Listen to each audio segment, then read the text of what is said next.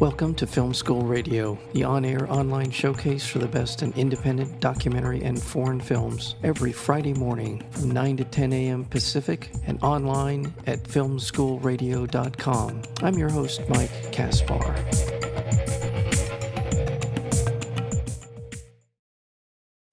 Diego Maradona is the third film from the Academy Award winning and multi BAFTA award winning team behind Senna and Amy.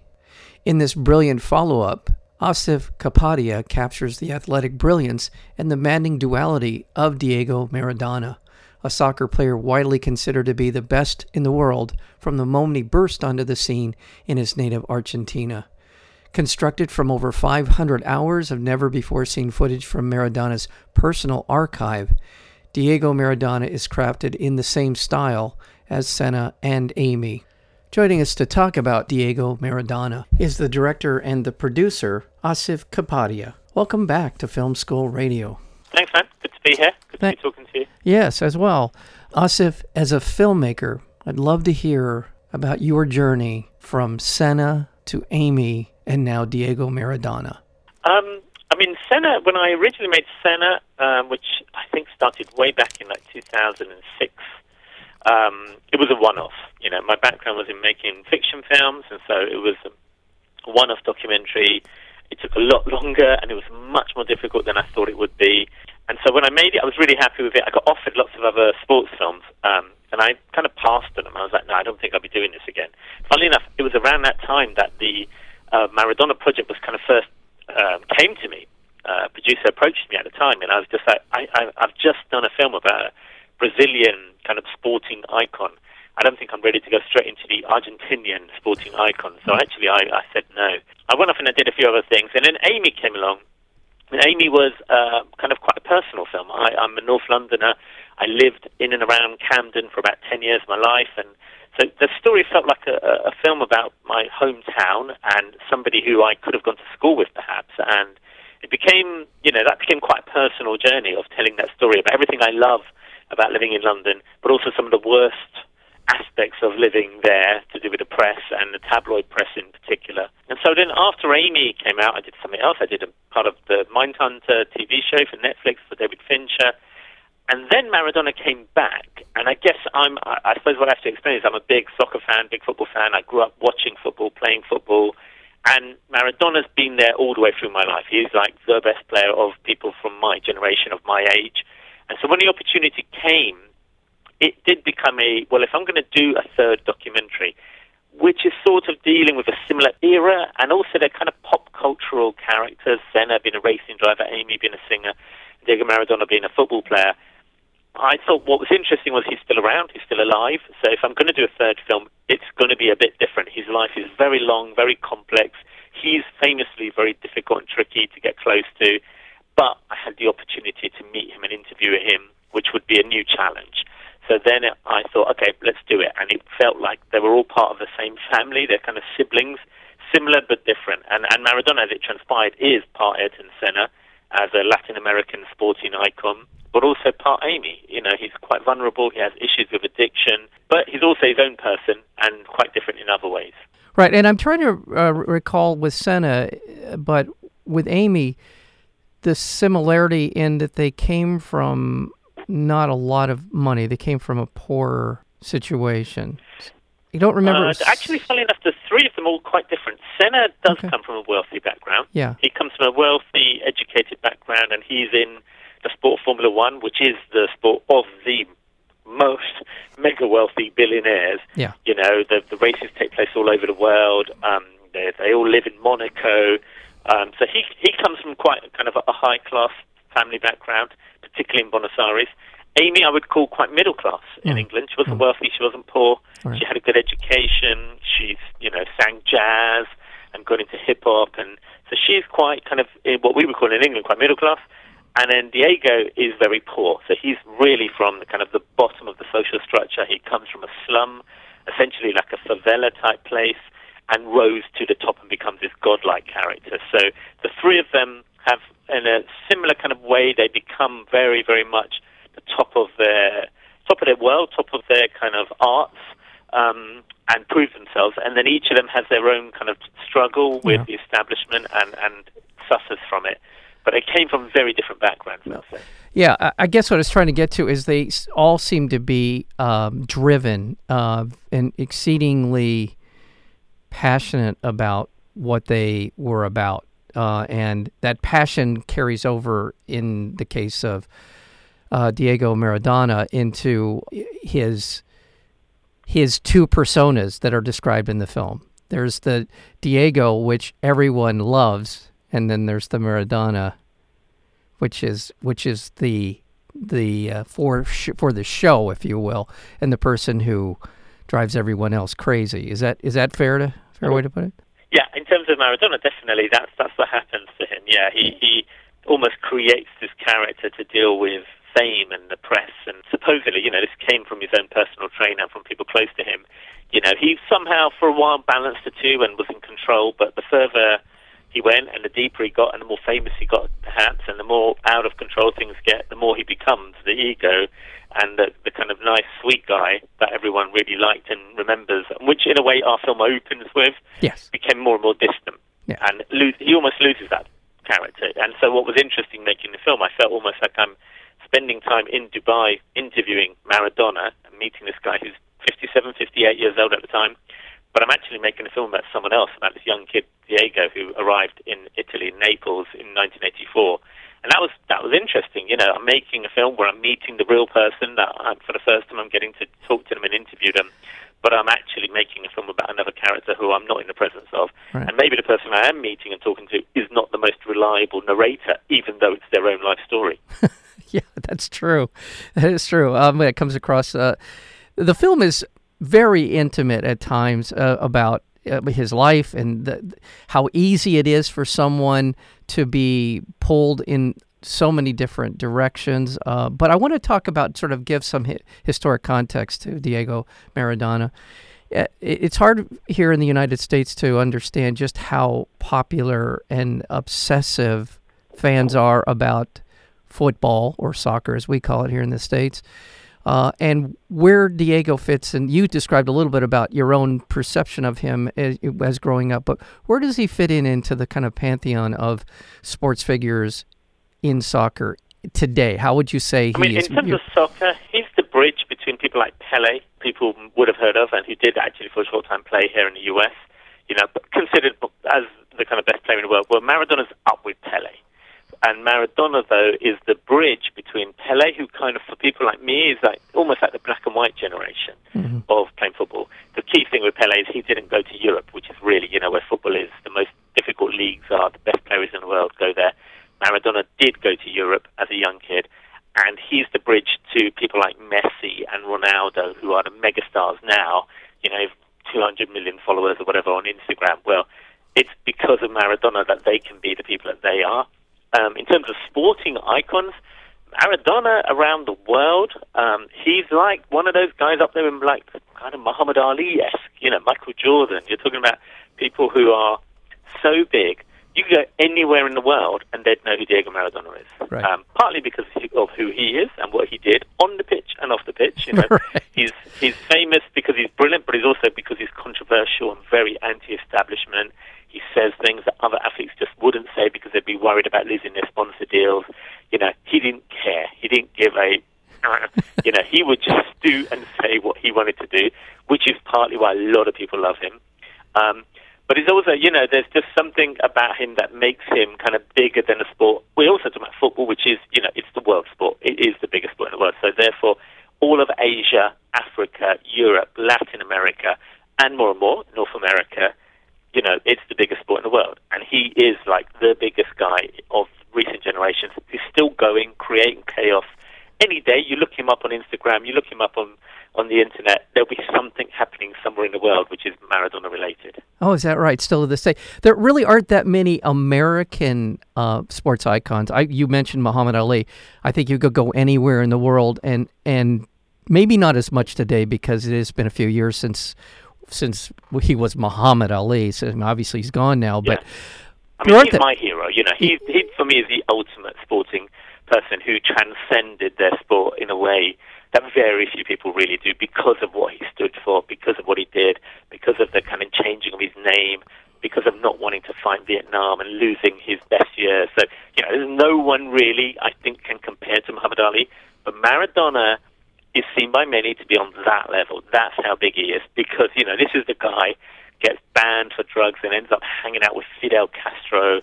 And, you know, he will hang out with these kind of world leaders. He's the guy that the Pope will call up saying, Can I get a picture with? You know, he's on another level. You cannot imagine how huge this guy is. Yeah. And by the way, I, I agree with your assessment of Muhammad Ali. In my, in my world, he's the greatest, most significant athlete uh, of, of, my lifetime. So I, am I'm, I'm with you on that. And, and it, it, there, there is something about the, uh, the sports figures who are supremely talented, who work at their sport, who give themselves over to their sport the way that people like Diego Maradona does and and Muhammad Ali, but are also there there's something so magnetic about their personality and the way that they carry themselves and the, the sort of the embrace of life, if you will, and that certainly for me fits what that's what I see in the film uh, Diego Maradona. Is that is that a fair? That's yeah. I mean, yeah. I, I I'm always drawn to kind of very anti-establishment figures, and so that's that's the thing about Diego Maradona is he is tricky, and you know he he will like I said he would do and see things. He would you know his whole thing that's in the film is like football is a game of deceit. The whole thing is about lying and cheating, which actually a lot of sport is. I love that turn of phrase. But that, so that's the way he played, and that's a lot of that is to do with the fact that he's a street guy. He came from a really poor place you know, he came from a home with no electricity, no running water. He, they lived, you know, in a shack, eight of them, his whole family in one room. And from that, he becomes one of the most famous people in the world. And the challenge is, how can you get to that place at the top and not go crazy when people adore you and love you so much and let you do whatever you want to do. And and along the way, he's always had a big mouth. So he's always talked and said things that you know athletes now just would never say. Like I said, because you say one thing against a particular country in the world that might be giving you a lot of money, and the whole league will suddenly shut down. Say, no, no, no, you can't say that. That's terrible. We'll lose our deals. he didn't care. No. he didn't care. He took on everyone, and that you don't get that anymore. Well, People don't do that. Right. And I, I don't want to give too much of the film away in terms. By the way, I want to remind our listeners we're speaking with Asif Kapadia. He is the director, and am I right, the producer as well of uh, Diego? Executive producer on, on this. Oh, and and executive producer of the film Diego Maradona. The film is currently running on HBO, and uh, I'm looking at some listings here. It's the next screening I see is on Friday. Uh, here in the West Coast uh, on HBO for it. So uh, look for it. It's it's uh, it's on HBO and you probably on HBO demand. I on demand I would assume. So um, well, there's there's a couple of things in this film because he goes from his home country of Argentina. He goes, to, as you mentioned earlier, to the Italian league, who went to uh, what was apparently the worst team in that league, uh, Napoli, uh, and was able to resurrect them and really bring them to uh, an un, unmatched glory, certainly for their team history. But there's a really interesting part, and I, I, again, if I don't want to give too much away, but this there what I liked about him, be, as much as he was a uh, this bigger than life character, there is certainly a part of him that seemed very sensible and very grounded. Um, and that's the Diego part, I guess, is what we're is what I'm describing. Yeah, he was a really he's very sweet. He's got a lovely smile, lovely eyes. He's quite fun. He loves to sing and dance. He was a real good teammate. So there is a side of him that's very likable and lovable, and then there's the edgy side of him and and the key thing about this guy is he will go to he was willing to go to one of the poorest teams in in the Italian league. At the time in the 80s, the Italian football league was the toughest in the world. There's probably never been a league anywhere like it since or before, um, because all of the best, that's where the money was at the time. All the best players in the world played in Italy. Most of them go to the teams in the north of Italy, Milan, Turin, or in Rome. That's the teams that always win. He goes to Naples, which is poorest place in Europe at the time, probably one of the highest murder rates in Europe at the time. There's a big gang war because there's a huge kind of issue with um, organized crime down there, and you know it's the kind of place that was a no-go area at the time. Right. Highest murder rate in Europe. Diego Maradona, the most expensive player in the world, goes to Naples, yeah. and somehow fits in perfectly because he's in his element. He's a street guy and he likes to be hanging around with street guys. He'll go off, he will play, everyone adores him, but then at night he'll go out and do what the hell he wants to do. and because he's in a place that's so happy just to have him, they let him do whatever the hell he wants to do. So he talks about literally how a typical week in his life would um, go. Um, he's never talked like this before, so to get him discussing that, a lot of it is, you know, like I said, you hang around with the underworld, you do the things that they do. So that's what made him kind of switch in a way. That's what starts to change his life, and that's what makes him also so unique because he did live this double life during his career when he was at the peak, when he was the best player in the world. Right. Well, and eh, you're right. And I'm sorry, I've been saying Napoli. I meant to say Naples. Thank you for correcting me on that. Uh, the thing, uh, the, the the end of, the, I believe, the first championship he he won. There's this this moment where I think there's sort of a realization of he he talks to the president of the of the team of the club and says, "I I want out." And I thought that was just so, the fact that it's you get I mean it captured through the through the video we see sort of the those moments of him talking to the uh, to the president. I, I thought that was very clear eyed by him. It didn't, and I don't want to give much more away about the story, but I thought that. Do you think in those moments he sort of understood that this was this was better for Diego to leave than it was for Maradona to stay? Yeah, I think I think there was a moment where he realized he was losing himself and he was getting in too deep, and he did want to go, and he felt like he'd achieved everything. And most people don't dispute this fact. You know, they're they're like, you know, he he he he'd gone as far as he could go with the team. He knew he was in trouble. He wants to leave, and this is a very particular moment in time when the clubs had all of the control. So if you had a contract with a player, you own that now that's all changed. The players are, have a kind of freedom to travel and leave a team whenever they want, um, as long as someone will pay them off. So he, he knew he was struggling, wanted to get out, and the club are like, nope, we own you. You're, you're going to stay here. Because as long as you stay here, we've got a chance to keep winning. And so that becomes a challenge for a lot of athletes, and particularly for him, was kind of the battle between um, your professional life and your personal life. And so yeah, that, that moment is quite a special moment because it's confirmed by the owner of the club, who I also interviewed. And yeah. it may be worth mentioning the film's done in a similar stylistic way to Senna and Amy in terms of it's all archive footage from the time. So the idea is to kind of immerse you in the period with this amazing photography that was shot by the, these two Argentinian cameramen, followed Diego Maradona around during the peak of his career. So these tapes were shot but never ever seen by anyone. So we found them in a in a kind of house an hour outside of Napoli, um, and half of the footage was found in Buenos Aires in a trunk. So they were they're kind of like over 30 years old, and no one's looked at them since. And we were able to get these tapes and construct the movie out of that. So you see footage from the period, um, which I find you know really throws you very very close into the story with Diego. And I do audio interviews, so you hear the voices of all of the characters, right. including Diego Maradona, right. cut with the imagery. Yeah, yeah. The, it, it, I thank you for pointing that out because stylistically, as you said, very much like Amy and Senna. In fact, to the point where the opening scene reminds me of the opening of Senna because in both you're in, they're in this car and with, in Senna it's insane because you, you see what it takes to drive one of those Formula One cars at the beginning. Oh my God, that was just nuts to watch that. But in this, it's like a Fiat or something, or a Yugo or something. They're racing around. This is more like French Connection. yes. Yeah, this is more like kind of the casting. I mean, it is it is crazy and scary, but it's and it's and it's kind of brilliantly kind of sets the tone because you're not quite sure where you're going, but we whiz through the early years of his life. Right. And the undercurrent for the film when we were making this one, for me, Senna was like an all-out.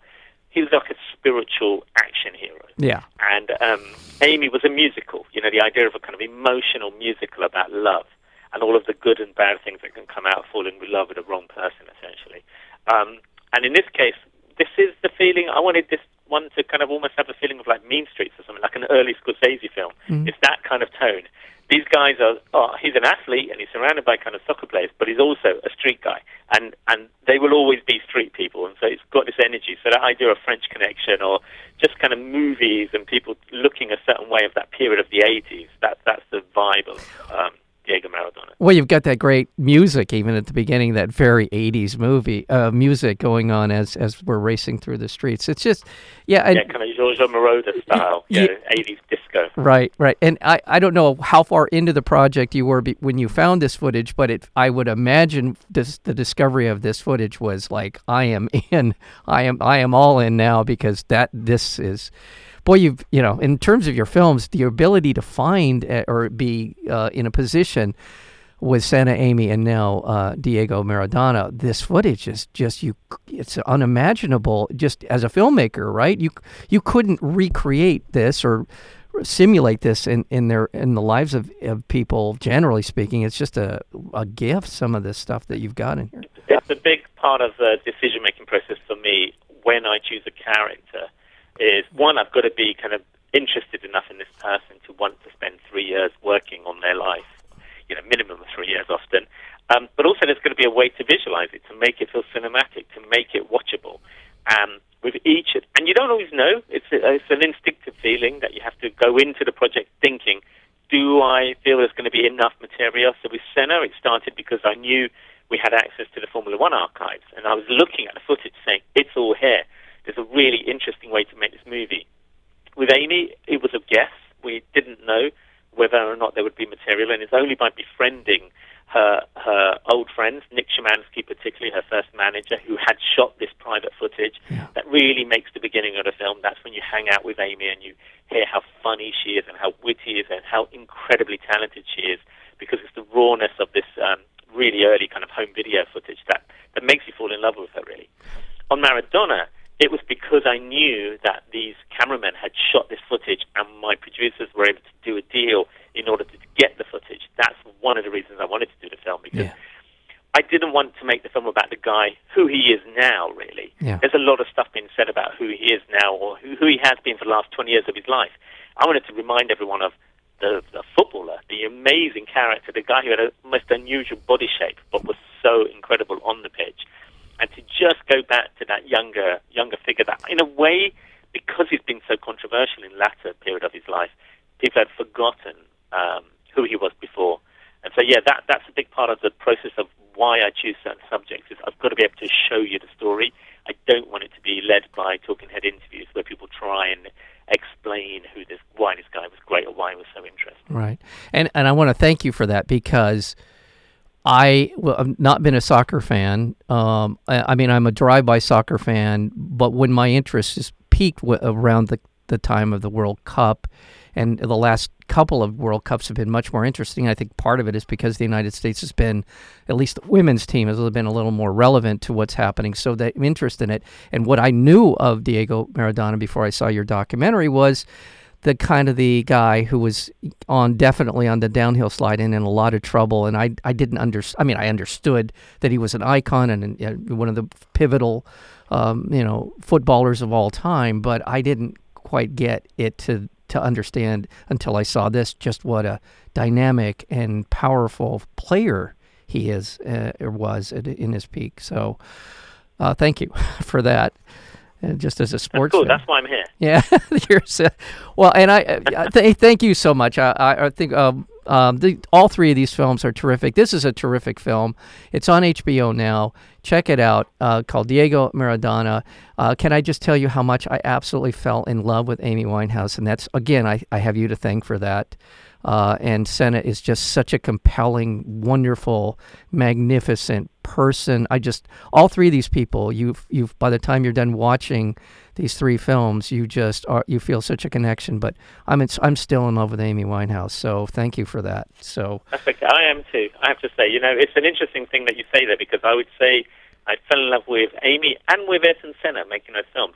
Diego's a very tricky character. He's much more difficult to fall in love with. He's someone that you kind of you like and you get close to and you think you're amazing, but I don't know if I want to hang out with him.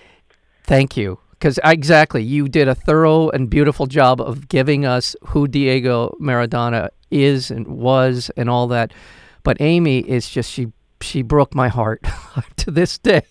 Anytime I see any part of that film, I just it it I just it's the what if you Or know. I, just hear the music. You know, Yeah. it's very difficult to hear her music without feeling so much. You realize how deep it is and how honest it is and raw. and uh, and she was beautiful, and actually particularly here, I remember just the, the kind of negative idea everybody had of her before we Yes. made the movie, and Yes. that always kind of becomes partly the motivation to tell these stories. Yes. Is like you think you know these people, but actually you just know the tabloid persona. There's so much more going on under the surface, and nobody grows up wanting to be, you know, suffering from addiction. And, Yeah. and having all these problems brought out in the public eye. Well, there I'll- are other people underneath. Yes, absolutely. I'll, I'll let you go, but uh, just one last mo- uh, comment, and it's sort of an aside, really.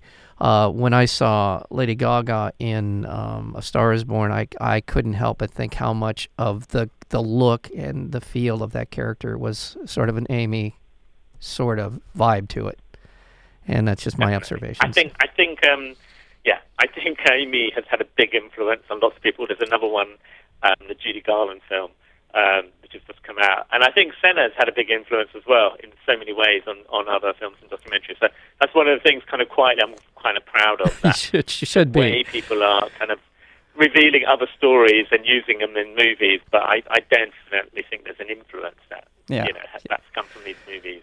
Well, Asif Kapadia, thank you again for coming and joining us here on Film School Radio. Your films are wonderful. I can't wait to see what you're coming out with next. And so, if if the spirit moves you, I'd love to have you back on any time, any place. Thank you again for for spending time here with us to talk about Diego Maradona. Thanks, man. All right, take care. Bye. Take-